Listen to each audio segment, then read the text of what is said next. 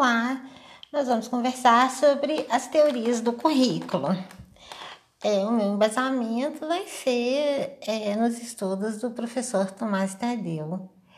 Então, é, nesses estudos, nós é, verificamos que o Tomás Tadeu é, identifica as diferentes teorias do currículo em três categorias.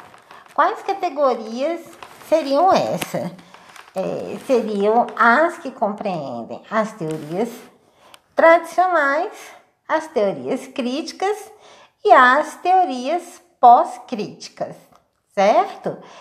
É, dentre as teorias tradicionais, a gente vai ter a questão é, do ensino, da aprendizagem, avaliação, metodologia, didática, organização, planejamento, eficiência e objetivos.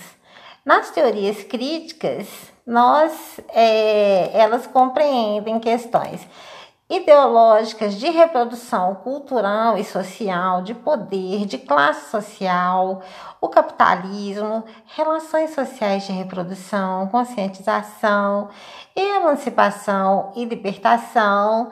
Elas abordam o currículo oculto e também a resistência. E as teorias pós-críticas já vêm abarcar as discussões sobre identidade, alteridade, diferença, subjetividade, significação e discurso, saber, poder, representação, cultura, gênero, raça, etnia, sexualidade, enfim, o multiculturalismo. Para Tomás Tadeu, o que vai é, importar né, é, é essa questão do poder que vai separar as teorias tradicionais das teorias críticas e as pós-críticas do currículo, tá certo? Para ele, essas teorias tradicionais pretendem ser apenas teorias, teorias que é, querem ser neutras, científicas e desinteressadas.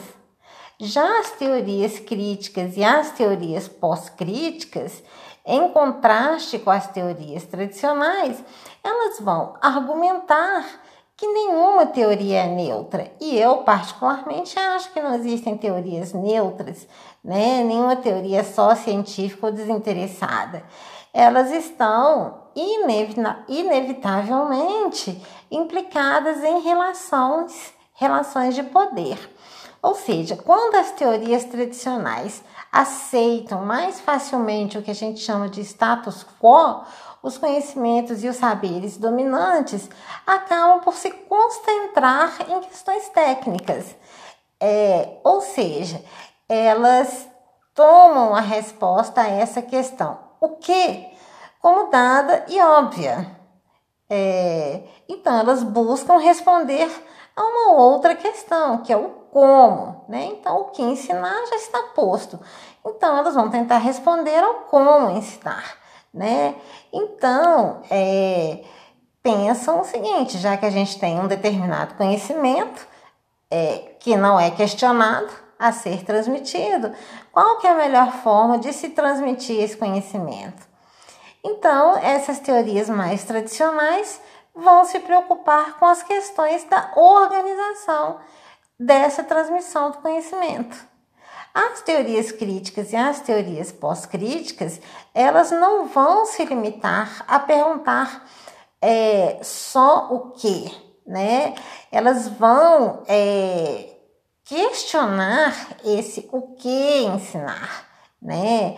Elas vão é, colocar centralidade não apenas nesse o que ensinar, mas o porquê que ensinar determinada coisa, determinado assunto, determinado conteúdo.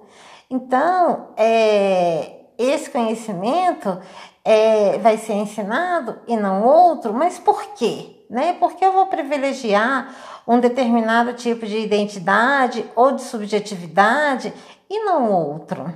Então, as teorias críticas e as teorias pós-críticas de currículo, elas estão muito mais preocupadas com as conexões entre saber, identidade e poder.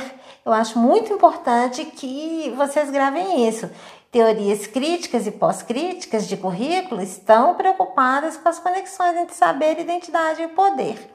Então, é, uma vez que as teorias, é, ou que uma teoria, ela vai se definir pelos conceitos que ela utiliza para conceber a realidade, os conceitos de uma teoria, elas vão dirigir a nossa atenção para certas coisas é, que sem eles, ou seja, que sem esses conceitos, nós não conseguiríamos ver. Então, é, os conceitos de uma teoria, eles vão organizar e estruturar a nossa forma de ver uma determinada realidade. Dessa forma, né, ou dessa maneira, é uma forma útil de nós distinguirmos ou de nós diferenciarmos as diferentes teorias do currículo é através do exame dos diferentes conceitos que essas teorias empregam. Então, é, as teorias críticas do currículo quando elas deslocam, né, essa ênfase dos conceitos que são simplesmente pedagógicos de ensino e aprendizagem para conceitos de ideologia e poder, por exemplo, elas, é, ao fazer esse deslocamento, elas nos permitiram ver a educação sob uma nova perspectiva. Qual perspectiva que seria essa? É, a que questiona, a que estranha, a que se indaga. É, então, eu acho que isso é uma das questões mais importantes das teorias críticas e as teorias pós-críticas.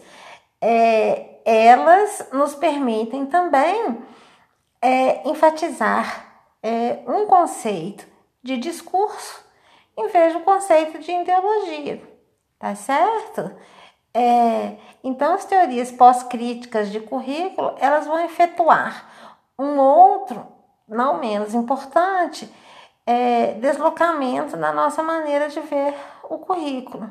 Então, na medida que nós percorrermos, nós estudarmos, é, ou que nós estudamos essas diferentes teorias do currículo, é, nós temos que ter em mente essa, esse apanhado é, do que, que vai resumir as grandes categorias de teorias dos currículos, de acordo com os conceitos que elas respectivamente enfatizam e que eu vou repetir aqui para você. Então, as teorias tradicionais são aquelas que não perguntam o que e que se preocupam basicamente em como.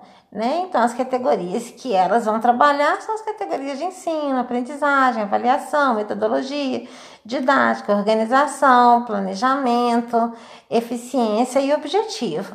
Já as teorias críticas e as pós-críticas, elas vão perguntar o além do que é o porquê e o para quê.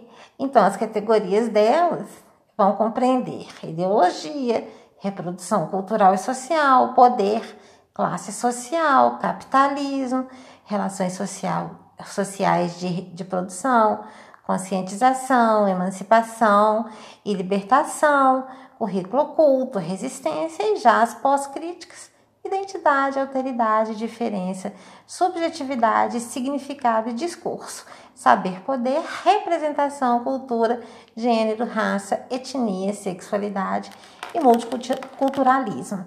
É de posse dessas informações que nós faremos os estudos sobre as teorias críticas e as teorias tradicionais e pós-críticas do currículo, tá certo? Um abraço.